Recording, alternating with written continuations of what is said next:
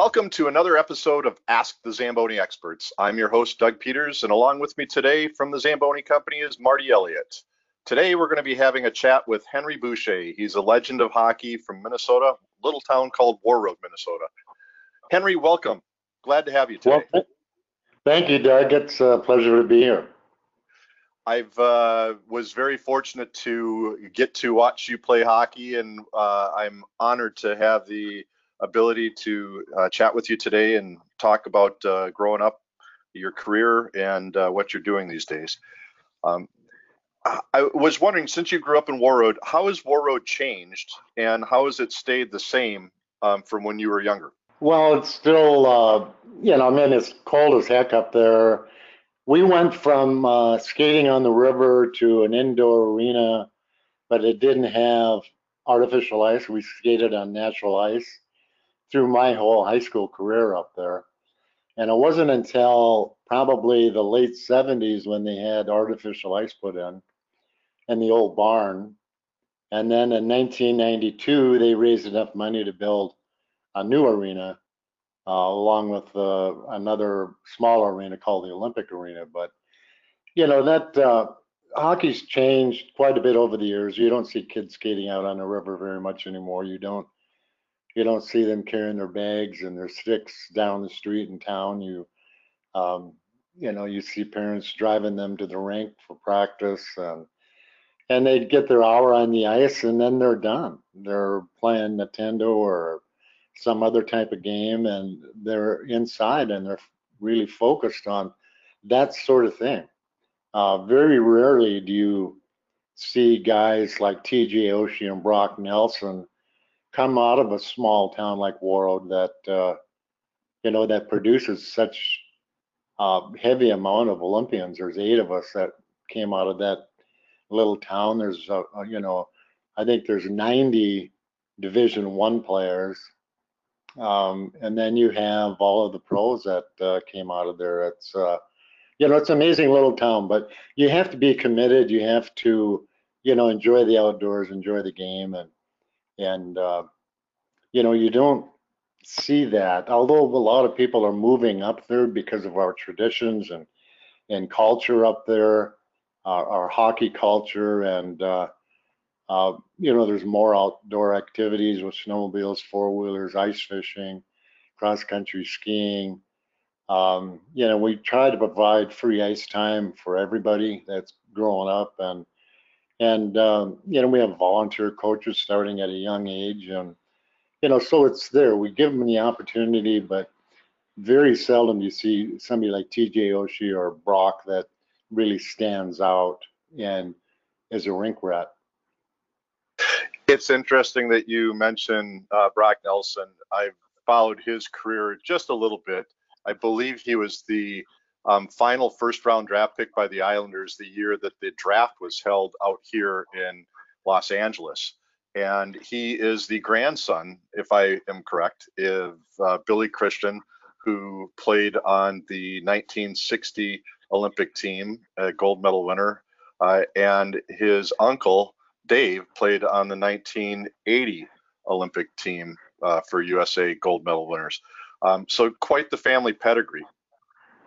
Yeah, absolutely. It's uh, you know it it uh, just runs in the family. It uh, you know you get families like that, and and uh, uh, you know of course Billy and Roger Christian, their their brother uh, Guinea played in 56 games. He won a silver medal in Cortina, Italy, and you know it just kind of carried on from there. And Cal was quite a negotiator. Cal Marvin, I'm talking about the godfather of hockey up there that uh, was able to uh, bring in the national teams, the the Olympic teams on Olympic years.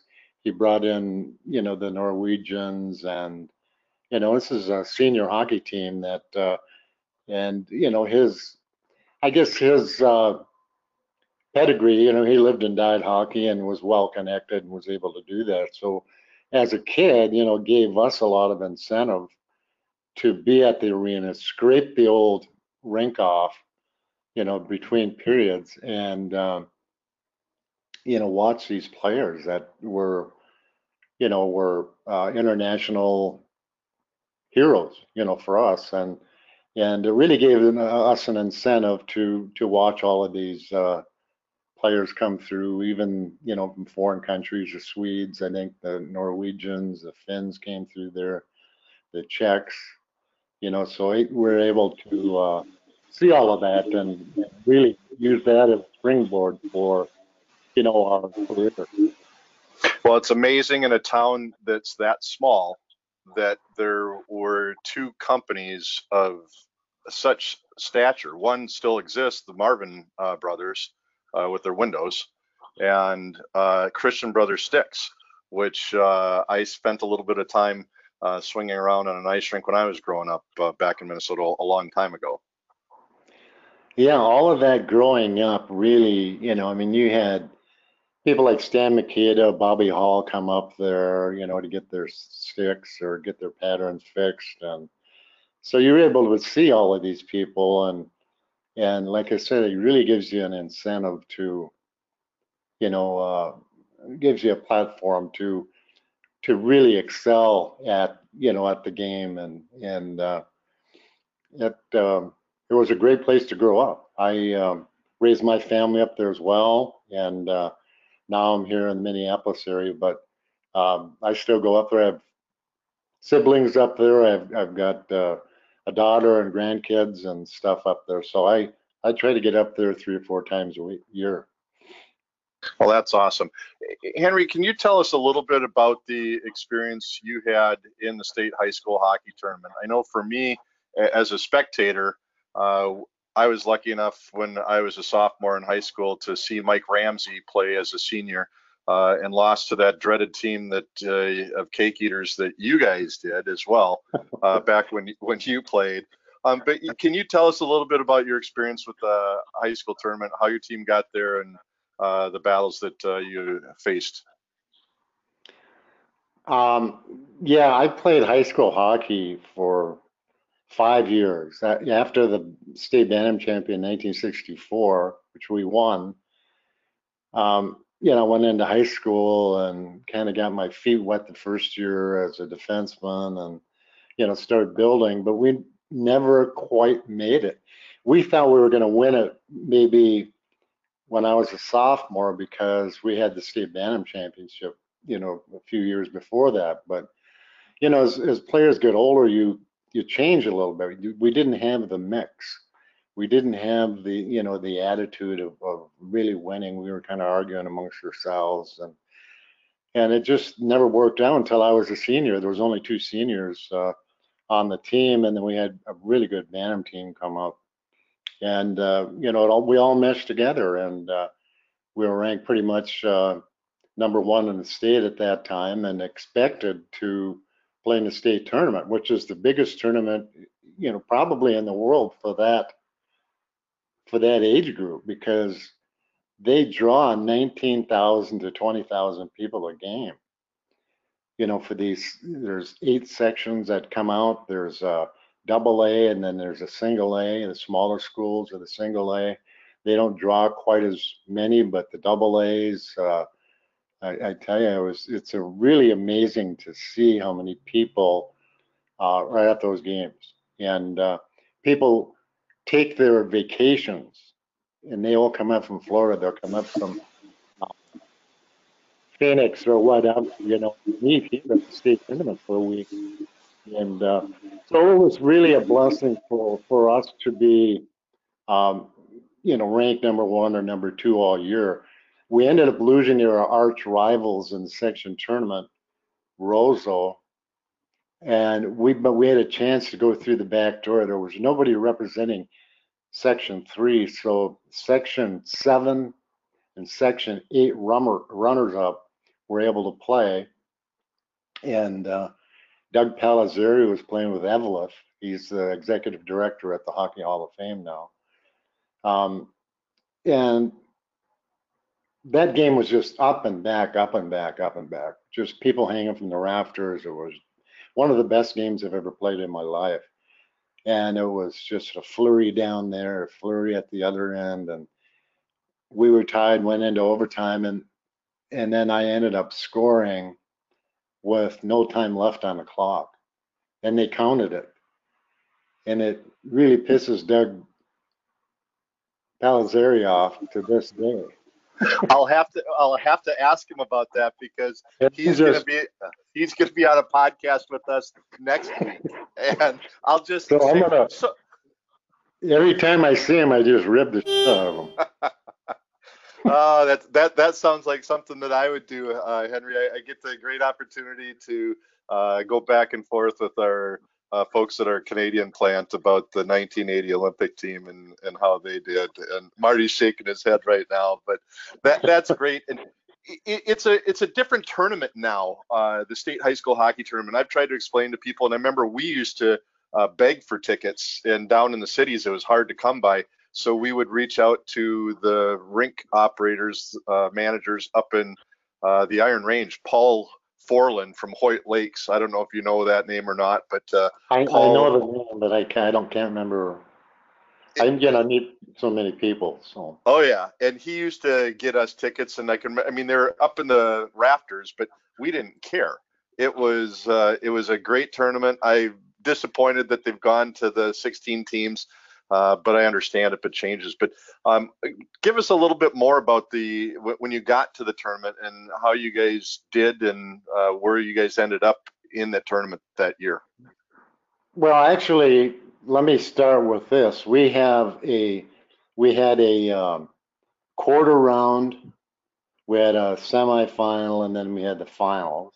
So we had to travel by school bus from Warroad two and a half hours down to play a game on a, I think it was on a uh, Tuesday night. Then you get back at, at 11, 11.30, 12 o'clock, and then you had to go to school the next day. And then you had a day off, and then you go play the quarterfinals the same way. And then on Saturday, you went down there again to play the finals, which we lost. And then we ended up having to travel three and a half hours down to Hibbing on Monday to play that game. So we were tired, you know, we were tired and exhausted. Uh, it was exhilarating. We finally made it back home and then rode the school bus down here for seven, seven and a half hours. Stayed at the St. Paul Hotel. They that year they uh, they were renovating the Civic Center, so we played at the Metropolitan Sports Center, and um, it was pretty amazing. It, uh, you know, it was warm. The ice was was different. Um, you know, the the people were really, really excited because there was more tickets available, and um, you know, it was packed house every every night, every day, and um, you know, they kind of isolated us, uh, you know, because of the press and this and that, but you know, we were there to win the tournament, and which we did. We lost in overtime to Edina. That's where the cake eaters came from, by the way. Yes, um, it was it, it, was something that as a kid growing up in South Minneapolis, uh, you uh, you just didn't really care for them because they're usually the the rich, privileged kids, and uh, when you got older, it was the place you strived to live. Uh, lower taxes and uh, better schools than the city of Minneapolis had. But uh, I, I, understand your disdain for them, and hopefully it's mellowed over the years, like mine has. Well, it has, and you, you know, going to the state tournament like this each and every year. I had, uh, you know, I had my book on display down there. I sold it. Uh, you know, I had a booth there for about four years, going through that, both boys and girls tournaments, and uh, did very well. Um, talked to a lot of people. In fact, I talked so much one day that I lost my voice. I mean, there's just so many people coming by the booth, shaking hands, buying books, buying pictures, and you know, visiting about old times. And you know, it's old home week. It's like a reunion each and every year that you go to that thing, and you seem like you run into people that you haven't seen for so long, and uh, it's uh, it's really a treat. Now, Henry, one of the things that they didn't do back when you played in the high school hockey tournament, they didn't have the hair flow contest that they they've had the last several years. How do you think you would have fared since uh, you're famous for having worn a headband for your years in the NHL? Well, I, I have no idea. You know, it was, uh, you know, we were, that was the least of our worries, I think, when we came down here is, is you wanted to look nice. You know, we were, uh, you know, in suit and tie for the banquet, opening banquet and, you know, got interviewed and stuff and we skated and, and then we were pretty isolated. We really didn't go anywhere or do much. We stayed at the St. Paul Hotel and busted over, uh, to the Met when our game was about to come up. And uh, in fact, we played Minneapolis Southwest that first game and won that four to three. And then we, our nemesis from Roseville, we ended up playing them in the semifinals and beat them out. So that was a big feather to hat. But you know, it was it's probably one of the highlights of my my whole career is playing in the Minnesota State tournament. You have no idea as a how much um, you know, you appreciate just being there and, and joining all the festivities and playing in front of 19, 20,000 people. That's really remarkable. Yeah, I was lucky enough. That was back when my dad worked at the Met when that took place, and uh, I always remember those times fondly. And we're hoping to have Reed Larson, another former Red Wing and uh, former Minnesotan, uh, on to do a podcast with him he uh, graduated from Roosevelt High School, as did I, but Reed was a few years years older. But um, let's talk a little bit about the 1970 Worlds because you played on that team as well, and that was a gold medal team for the USA. Can you share your experiences with that team? Yeah, after high school, I ended up going and playing in Western Canada. I played with the Winnipeg Jets, and we had. Uh, Brandon, Estevan, Swift Current, Calgary, Edmonton, Saskatoon, and Flin Flon in that league. And um, it was, you know, we went on a bus trip. Seven, we played seven games in nine days. And we slept on the bus pretty much and got box sandwiches. And, you know, I always thought about that as paying your dues.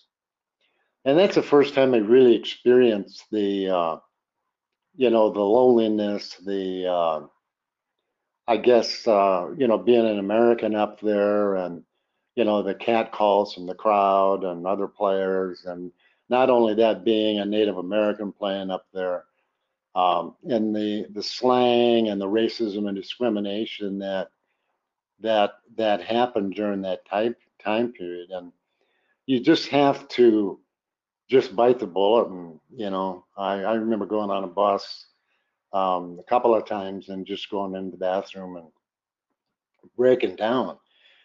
But the teammates, you know, helped me um, through those times. Or there were times I thought about quitting, um, but I couldn't. I had that pride, you know, and so you work through that stuff, and you know, you just have to realize it's ignorance that uh, um, you know that that developed and and um, you know they're just trying to get under your skin um, but i enjoyed my time up there playing the game learning a lot playing with better players i was able to take a leave of absence from uh, ben hatskin or uh, said you know murray williamson actually talked to him and then said sure you know take three weeks and then come back and we'll finish the season out. But yeah, that team was um, unique. I was 18 years old then, played with uh, Herbie Brooks was on that team and George Konik and Hopper Christensen, uh, you know, Gary Gambucci. And, you know, it was first time I ever been to Europe. So uh, we played a couple of games in Switzerland, flew into Bucharest, which is behind the Iron Curtain, which when I give my speeches, these kids don't understand what the Iron Curtain is even. But it was communist country. It was very poor. We had, I think, we were there two and a half weeks. Um, you know, I think everybody lost some weight because we never got a seemed to get enough food. Um, but it was a wonderful tournament. We we needed to win that to put the United States back in the A bracket in the 71 World Championships and uh, the 72 Olympics. So it was, uh, you know, it was a great tournament. Murray rewarded us by stopping in Rome for three days on the way home. And um, the food was absolutely wonderful. And uh, got back to Winnipeg, played um, played a nine a nine game uh, series against uh, uh, Flin Flon that lost in the ninth game in overtime. And uh, that's north of Winnipeg. We busted up there a couple of times and then we flew up a couple other times. But it was, I tell you, it was pretty rowdy up there. I, you didn't know whether you're going to get out of the arena sometimes. But it was it was a great experience. I went back and worked at Marvin Windows in the summertime. I got my draft notice from the United States Army during the Vietnam War at that time. And uh, I just called Murray and said, Hey, I got my draft notice. What am I going to do? He goes, Don't worry about it. There's three or four other uh, guys that, are in the same boat. I'll call you back. So he, he didn't call me back for a couple of weeks. I was getting worried. So he, so I ended up volunteer draft in August of 1970. Went down to Fort Knox, Kentucky, went through basic training. Then I was assigned to the Metropolitan Sports Center um, on a TDY basis with temporary duty with no expense to the government other than my base pay. And then we played a 50 game schedule. Um, played in the World Championships uh, in Bern and Geneva we played in Prague prior to that uh, that tournament, and we ended up in a couple of brutal games up there. Um, we ended up with quite a few injuries, and but we did end up beating Czechoslovakia. They really stood up in Prague, but when they got down to Bern, they didn't want to go along the boards. They didn't want to go in the corners, and we beat them five to one. And then um, then we lost to the Russians and lost to East or West Germany and Swedes and the Finns, and it was you know we just didn't have the manpower. Everybody's taped up and banged up, and so we ended up. Um, I had a Germany, I think, that year, but uh, um, you know that taught us a lot of, of, of lessons. I think because of the way the we stayed on this mountaintop with the Russians, and we're sitting in in the hotel drinking tea and these hard rolls and butter and stuff, and the Russians are out there kicking a soccer ball around in the snow, you know, keeping active and stuff, and um, and the way they stretch, the way they train, because they train 11 months a year, then they, uh, you know, lifted weights. They did isometrics. They ran. They played soccer. They played basketball. Um, you know, they would, uh, like I said, practice 11 months a year. Um, they take one month off, and this is a Red Army team, and they would go to the Black Sea for vacation, and they're all back training again. And if you train six hours a day compared to a team that practices two hours a day, who in the hell do you think is going to win? You know, I mean, it's it's just uh, you know, it's amazing. They were just so strong. They moved the puck so well. They dissected the ice. They, uh, you know, we would always move forward, move forward, no matter what. If you couldn't get a pass off, you shot it in. The Russians would regroup at center ice and go back into their zone. And then they'd trap you back there, you know, by moving the puck up. And, you know, that's where all that, you know, the center ice trap come from and all that stuff. It was just, uh, from Tarasov, the, the Russian coach. After we beat the Czechs, we're up, we had to take this tram up to the top of the hotel, and we're sitting in this room. And Murray's, Murray's talking, and then Tarasov walks by. He's like six four, And he stops and he looks in there and he walks up to Murray and he picks Murray up by the head and kisses him on the lips. And shocked us all. We're laughing because he was so happy because we knocked the Czechs off and they didn't have any, you know, they had a guaranteed first place then. But Gary Gambucci said, Jesus Christ, I'm glad he didn't know how to French kiss. That's too funny.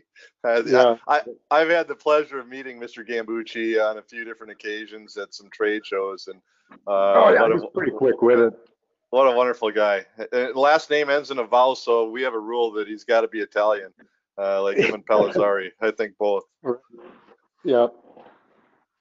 But anyway, we ended up, uh, you know, developing our training program at the beginning of the next year. Um, you know, we we ran, we, you know, we were at the athletic club over there. I can't remember the name of it, by the Met. Um, but we had access to, you know, handball, racquetball, basketball. We um, used the weight rooms. Then we, you know, we were over there for a couple hours, and then we'd go on the ice for like three hours, and just, you know, work on our, work on puck movement, working on conditioning, and played another 40, 50 games It developed us in, but we had less injuries. We stretched more. We did all of those isometrics. And we were we went into the Olympics pretty healthy, and um, it was uh, pretty pretty amazing to come out of there with a silver medal. Well, yeah, let's talk talk a little bit about the 72 Olympics. That's something that the the USA talks about the 60 team, which is the original miracle, I guess. Uh, and I've been blessed enough to meet several of those players uh, and, and, and, meet as well as some of the players from the 56 team who won a, a silver medal as well. Uh, right. There's a gen- gentleman who played on both those teams that uh, ran an ice rink out in Framingham, Mass. And then a, a family friend of mine, uh, Dick Meredith, um, who played yeah. on both those teams. Uh, great right. guy. But you you guys, the, the 72 team, I've, I've got a couple things I'm going to turn it over to you. One, there is two guys from the metropolis of Warroad. Uh, I mean, what are the odds that two guys that would make it to that team, you and Wally Olds, and then to to win a silver medal when it wasn't really expected? So maybe you can let us know how it uh, played out over there in Japan. Well, we um, we played every other day. Uh, actually, we we've checked into the Olympic Village. We flew back to Tokyo, spent a couple of days there. We played uh, Poland there, and we played the Czechs there, and we ended up uh, one and one. And um, but we were in, you know, like I said, in in remarkable shape. Um, and with all the stretching that we did prior to each each game and you know each event uh, and throughout the season really helped us stay away from the injuries. But we um, we had a play-in game against Switzerland. We beat them five three, and um, and then we lost to the Russians seven two. We lost to the Swedes three two. And the Swedes were, you know, they had Hedberg, all these guys on that team. And I played with Tony Bergman. I said, What happened to you guys in the Olympics? He goes, Oh my God, there's a couple of guys that fell in love with these Japanese women and they wanted to they wanted to leave the team and stay with them. It disrupted the whole team. So after tying the Russians, the first game, started going downhill. Through, you know, the next game was a little more sloppy. The third game, the Finns beat them. You know, you know, they just went downhill. They ended up out out of the medals, but we ended up beating the the the Czechs. We beat uh, the Finns. We beat Poland, so we end up with a three-two record. That's what it's all about. It's it's about the about the the camaraderie and the friendship that the Olympics bring together. And um, you know, we had discotheques and you know, we had an area that we could, you know, socialize in. They had four major restaurants that we could eat in either one of them. They had American food and then they had Far Eastern food and European food and um, you know, we trained hard on our days off, and and uh, you know, we just didn't have any injuries, and and it really it really made uh, it really made a difference. Henry, do you still stay in touch with uh, any members of that 72 team? We we do. I see Murray uh, once in a while. I uh, Bruce McIntosh. Uh, we're you know we we email each other. and We usually we go to Florida once a year, usually in April. But because of the COVID now, we uh, decided to wait a year before we go back down there again. So, but everybody's you know um, everybody's getting old, man. I'm 69, so. Um, you're just you're still a spring chicken, my friend. It's uh, it, it's something that I, I believe age is a number, and hopefully uh, we all have many years left to go. What, one of the things that you mentioned was uh, you talked about Herb Brooks, and I'm, I'm just wondering what your relationship was with Herb.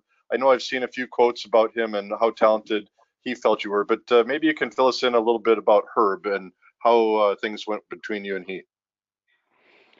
Well, other than being picked on all the time, I really liked him.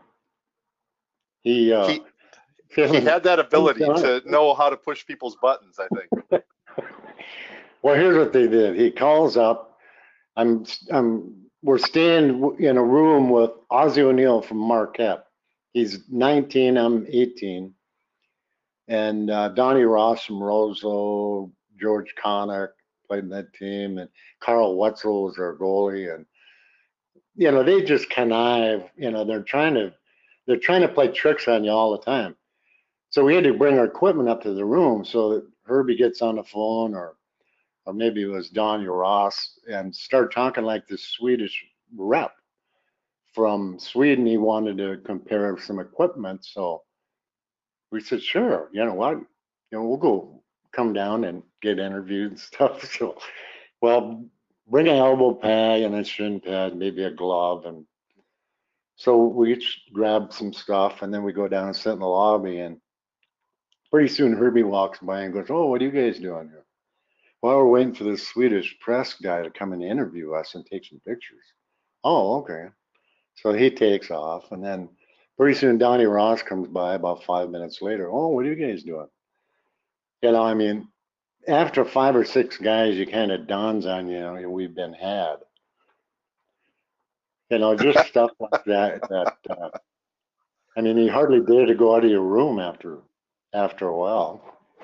Uh, Henry, I want to toss this over to Marty. He's got a couple of questions that he'd like to ask you. He's had a pretty good career in hockey uh, as well, and uh, way better than I am um, being able to answer those or ask those kind of questions. Okay. Thanks. Thanks, Doug. Henry, thanks for uh, spending the time with us. I, I have to oh, say absolutely. that some of these stories you're telling, I'm, I don't know if you can see my, because uh, we have our video. I don't, maybe you can't see us. We're just howling in the background. Some of the, some of these stories you're sharing. I love it. Hey, listen, I want to talk about 1976, 77 Colorado Rockies. Uh, uh, yeah. An individual that I followed uh, who was drafted second overall for the Kansas City Scouts, Wilf Paiement. You uh, had an opportunity to play with Wilf, I believe. I did. Yeah, he's yeah. a great guy. Yeah. Tough, Why don't you share, share with the audience? Yeah, share with the audience uh, your experience uh, playing with uh, Wilf and and if you guys uh, what kind of relationship you guys had. Well, we were neighbors out in um, you know in Kansas City and and uh, out in Colorado, and he's just a good guy. He's just very loyal and uh, you know hard nosed um, and love the game. Yeah, and it's just you know we we had a, a bunch of kind of misfits there with I mean players from that nobody else wanted basically and uh, it was a tough road. It's tough to play like that when you don't have the incentive. But Wilf, you know, came to play every day.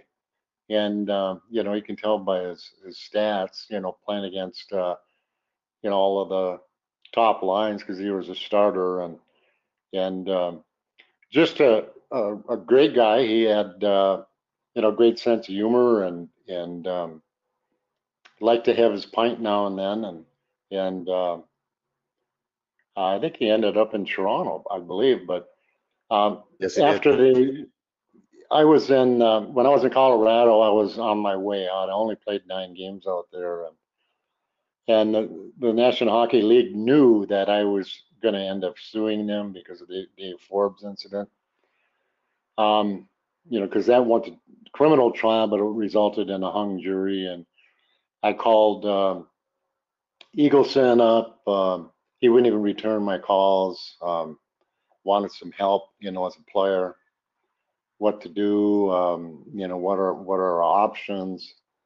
Um, so we ended up uh, having to sue the National Hockey League, the Boston Bruins, and Dave Forbes in a civil suit, which took us five years, but we ended up settling that. But uh, uh, they didn't really want me to play. I think when Johnny Wilson was a coach out there in, in Colorado, he uh, um, just came to me and he said, they don't want me to play unless I absolutely have to. So I only played nine games, practiced every day, and I wasn't about to do anything stupid about, uh, you know, because I had a three-year contract yet. So, but anyway, we ended up settling that, and I left there in '77 at 25.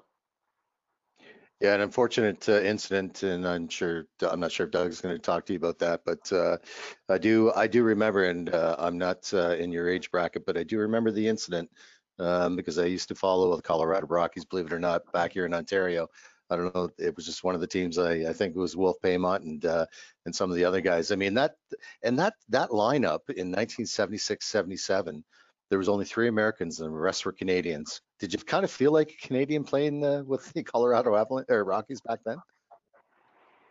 No, you don't even, you know, you don't even notice, you know, when you when you're playing National Hockey League, you don't really care where you're you're from you know, that's when the uh, the Europeans started coming over. Tommy Bergman was one of the first ones, and then Lindstrom from, I think Finland, and uh, there was a guy that played with Los Angeles. Uh, Yo, uh, the heck's his name? He had long blonde hair.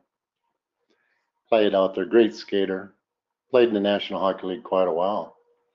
But right. um, yeah, it was just uh, yeah, there were mostly Canadians. You know, very few, um, you know, like Division One players, mostly juniors.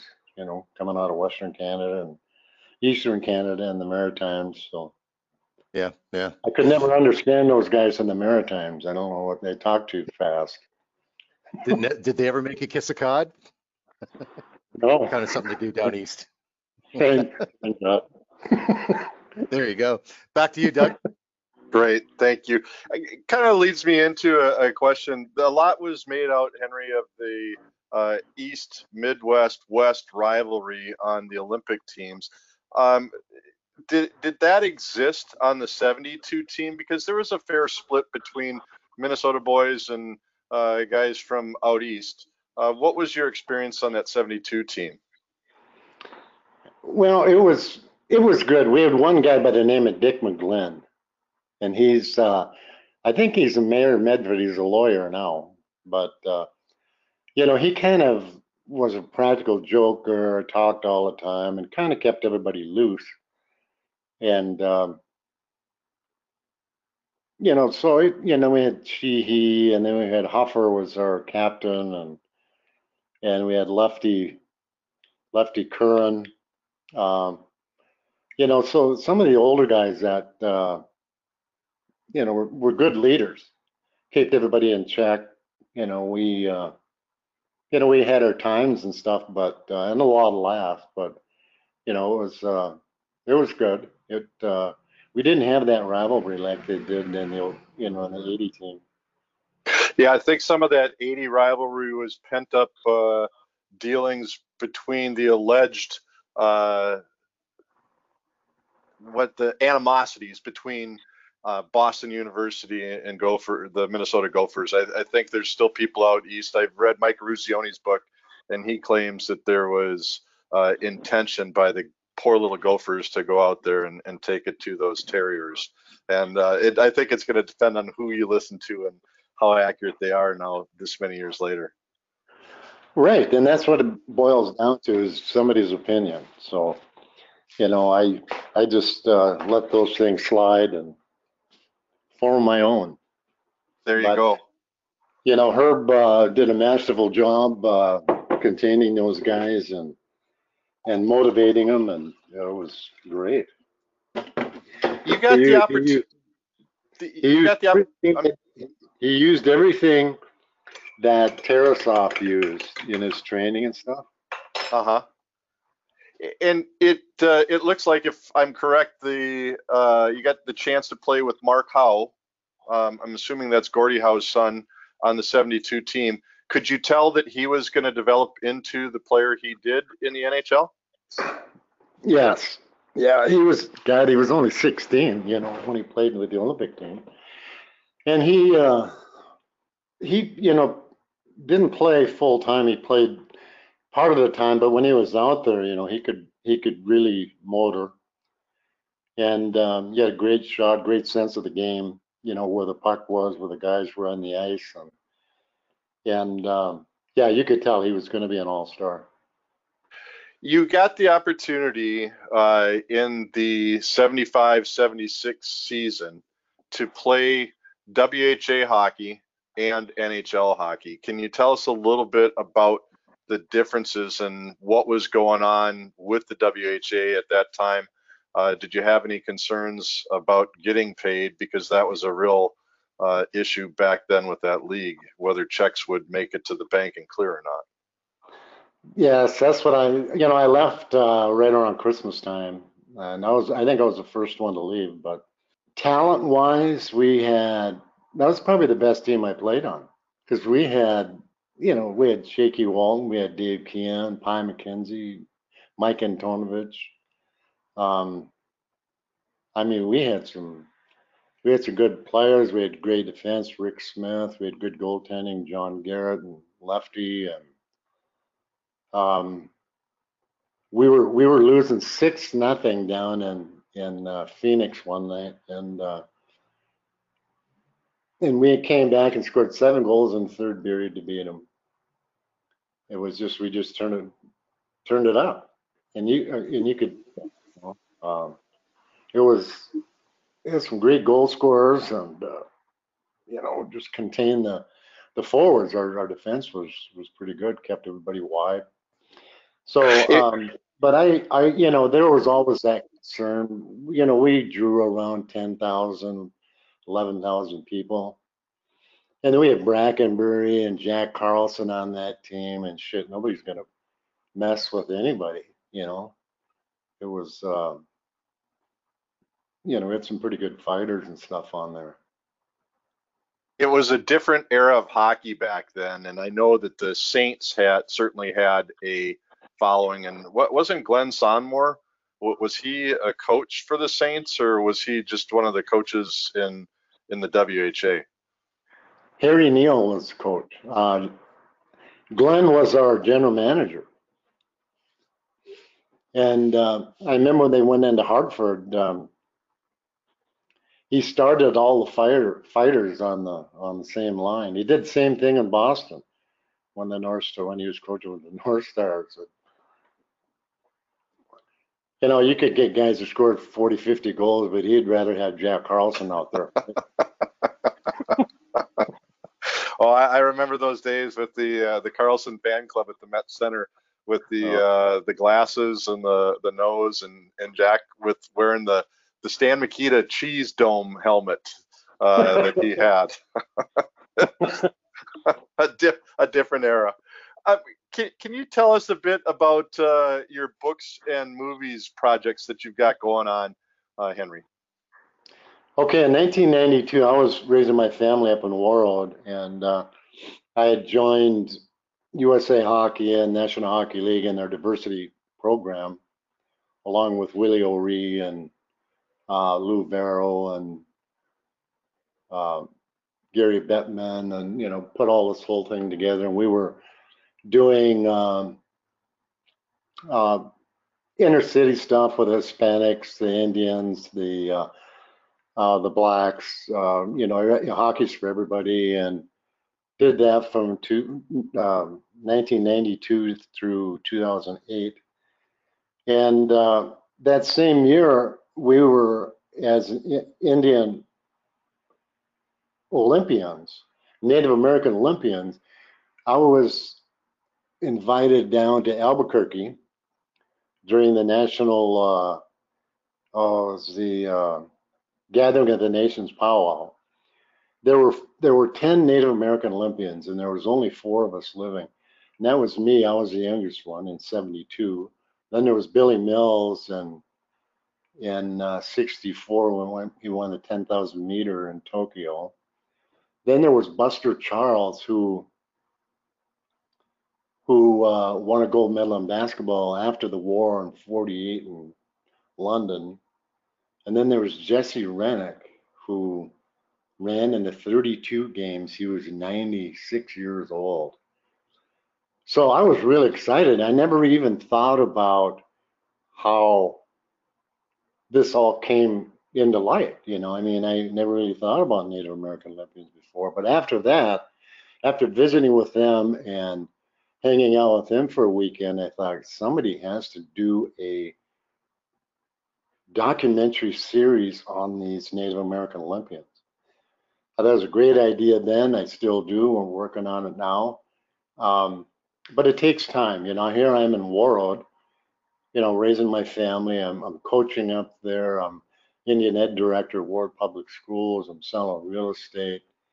Um, you know, it's uh, I, it was just too busy, and I didn't have any resources to speak of. You know, it's 350 miles down here, um, and I really didn't have the time to run around and meet with different people about this project. Although I met with some, and they thought it was a great project, but they didn't have the passion I did for it. So uh, I just let it ride, but it, it, was always in the back of my mind. And um, after my youngest son graduated from high school in 2006, uh, Willie O'Ree and I were doing a hockey school up in uh, up in uh, Wasilla, north of Anchorage. Called Willie up and I said, "Hey, let's talk Dick Heron, who is a lawyer up there, into doing a diversity program hockey school up there." I said, "He's got lots of money. He'll fly us up there. We can go fishing for 10 days. You know, have a good time and." So we did that. We did hockey school during the day, and we took a couple of days out where we took kids fishing and you know caught these 25 pound salmon, and it was a good time.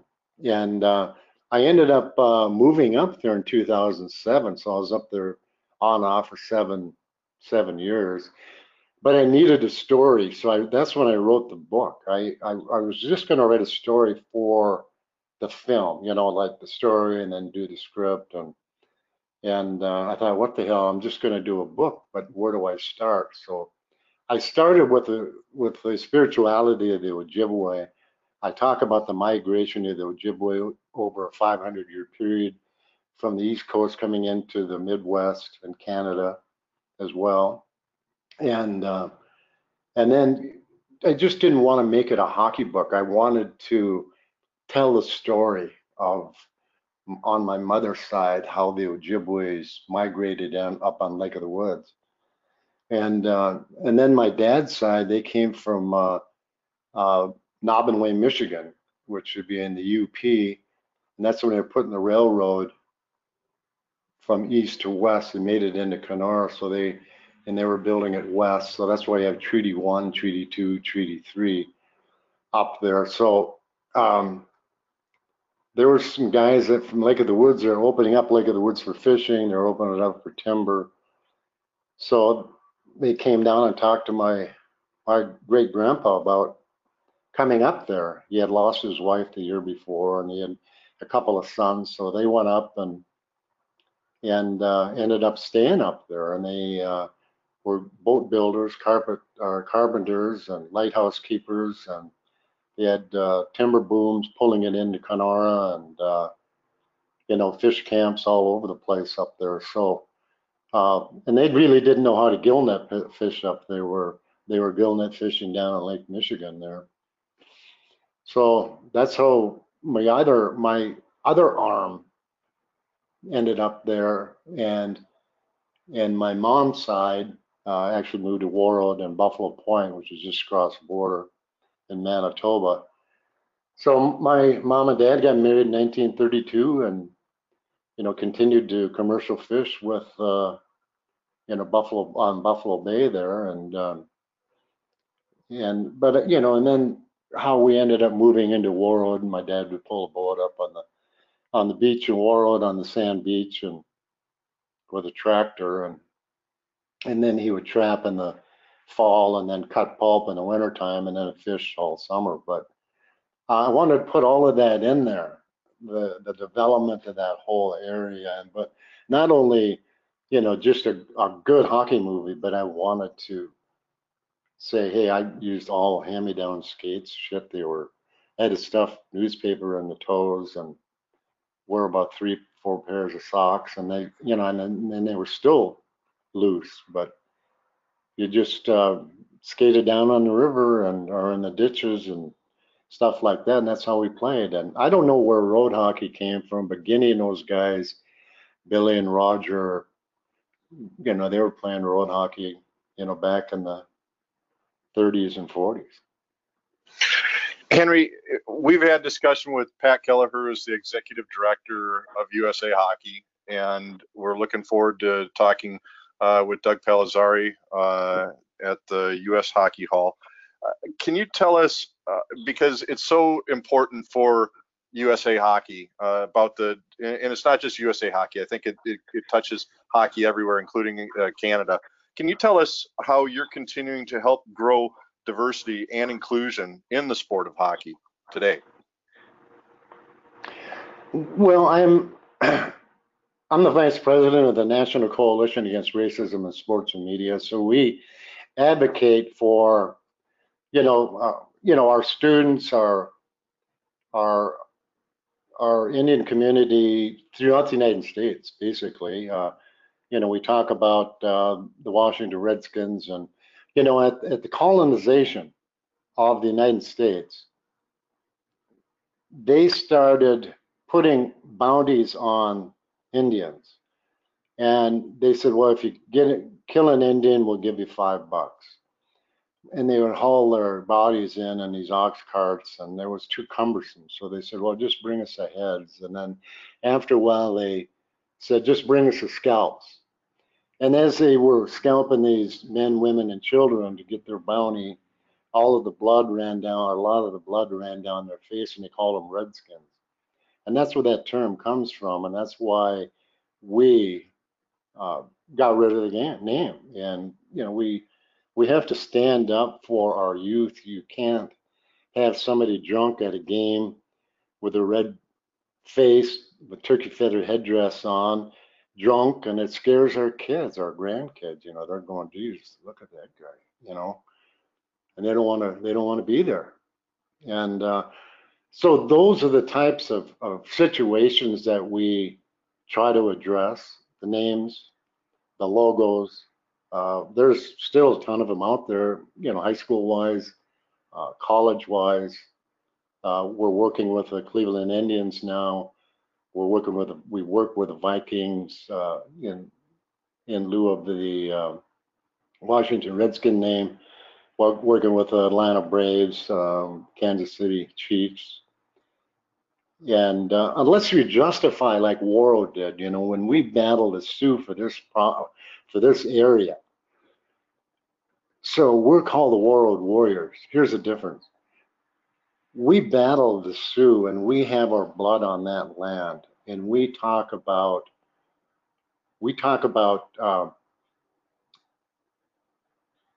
you know commitment we talk about fighting for something that you believe in the rice fields the you know the the food on the water is why we migrated um, and the stories that came out of out of those battles and the proud name. And one of our chiefs, in fact, it was T.J. Oshie's great great great grandfather who actually sold some of the land to the school in 1915 up there and said, We would like, if you're going to have a school name, we would like the name Warroad Warriors in honor of the blood shed here for this land. So you take the Washington Redskins, they don't have that background. You see what I mean? Yes, yes, sir. And it, it's, you know, it, it's a changing time, and it's still. I think you, you and I chatted before we uh, got on this podcast uh, a week or so ago, and, and, it's something that I think that it's going to take time, uh, you know, a, a more time than some people would like it to. But the, the hopes are that things will continue to move in the right direction. And it's a, you know, it's learn at the kitchen table. You know, racism, discrimination, prejudice is learn at the kitchen table when the kids listen to their parents talk about this one, talk about that one you know, it's a learned process. So we can try to unlearn it. You know, you're not born that way. I, I completely agree, Henry. It, it's something that I taught. I talked to you about my daughters. Both my daughters are adopted, and uh, when they were born, they don't know color, they don't know hate, they don't know love, they don't know anything, and you have to teach them. And uh, my goal was to try to give them an open mind so that they could uh, be educated and and make good decisions for themselves as they grew older. Absolutely. And most most kids are are pretty good. There's a few that um, that need a lesson. Yep. Just like just like some of us adults need some lessons every now and again. Yeah. Henry, can, can you share um, as we get to the end of our, our session here, can you share a little bit about uh, Minnesota NHL alumni and uh, your activity with that organization? Well, you know, it's I think we have about 60 players here uh, living in the area, which is pretty good. A lot of a lot of us are getting older, you know, and and and some of the new newer players that are playing with the Wild and stuff, and they really that retired or choose to live here are, are really not getting involved. And you know, we never made the money that these guys are making, and you know, we all have to work and slave away. And um, but you know, we we really having a problem trying to get these guys more involved with it. And and most of the players that you know my age don't don't even skate anymore. But we do have a pretty good faction that uh, um, maybe you know 10 10 12 players that actually rotate and skate and pick up a few other players but you know there's golf tournaments there's um, um, you know celebrity games there's uh, you know we're trying to um, uh, you know stay involved with the with the community. It's it's been hard this year. There hasn't been much going on with uh, the covid and uh, with the season and um, so um, but we try to fundraise for different communities throughout uh, for their good causes whether it's hockey whether it's uh, you know uh, health or or education or something like that that we donate back to. So and everybody tries to you know it's a good feeling to be out there and try to you know participate and and be present you know, even though you don't do much, if you're present at one of those things, it, it helps out a lot even.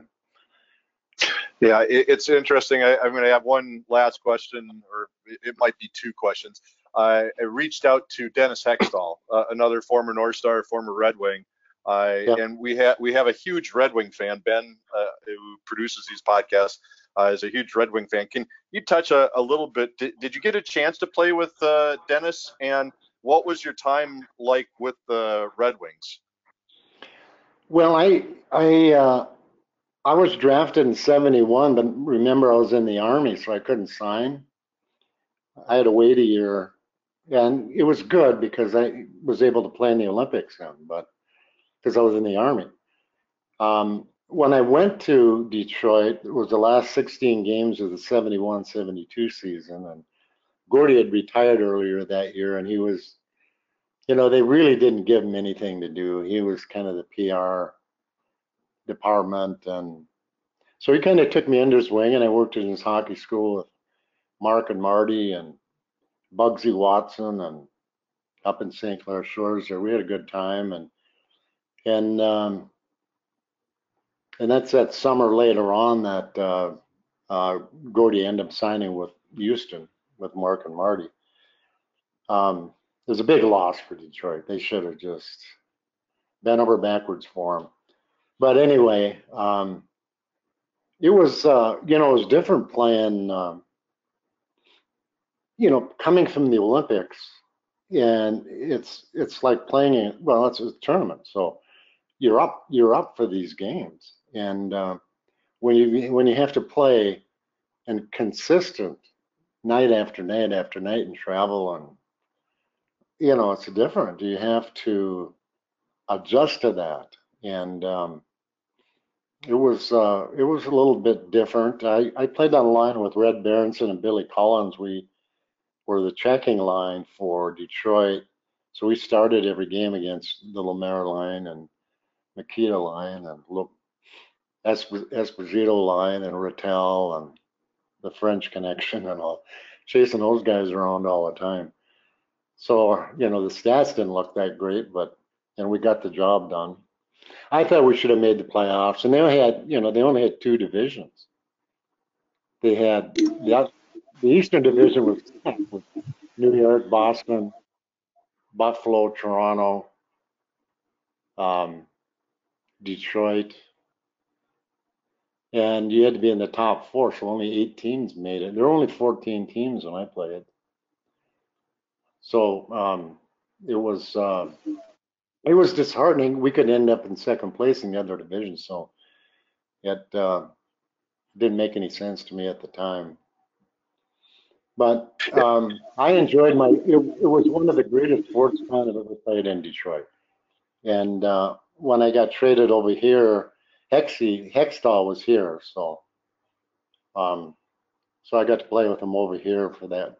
Well, half a year, I guess, after my eye injury. I, played a couple games after that. I can't even believe they they asked me to come out and play. I couldn't even see out of that eye in uh, extreme double vision, you know. Um, but the players, are, you know, the teams that I played against, I thought were pretty gentlemanly because I, you know, when I'm kicking around trying to find the puck in my feet, I could have been leveled a couple of times and they just kind of stopped. And, yeah, that that that was, was we, we didn't touch on that topic much, and I, I didn't know whether that was something you wanted to expand on or not. I was in the building that day um, when that happened, and uh, it was tragic to me from a standpoint of a Minnesota um, hero uh, being attacked, and just I wasn't a big fan of the Bruins because they're the big bad Bruins at the time, and that really just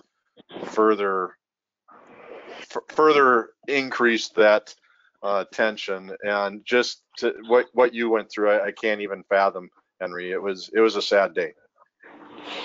Yeah it you know took a long time to get over with. It didn't have any help from the from the players association or the league you know um, clarence campbell came down and sat down and did interviews and wrote everything out in longhand took us a week you know, for him to interview everybody.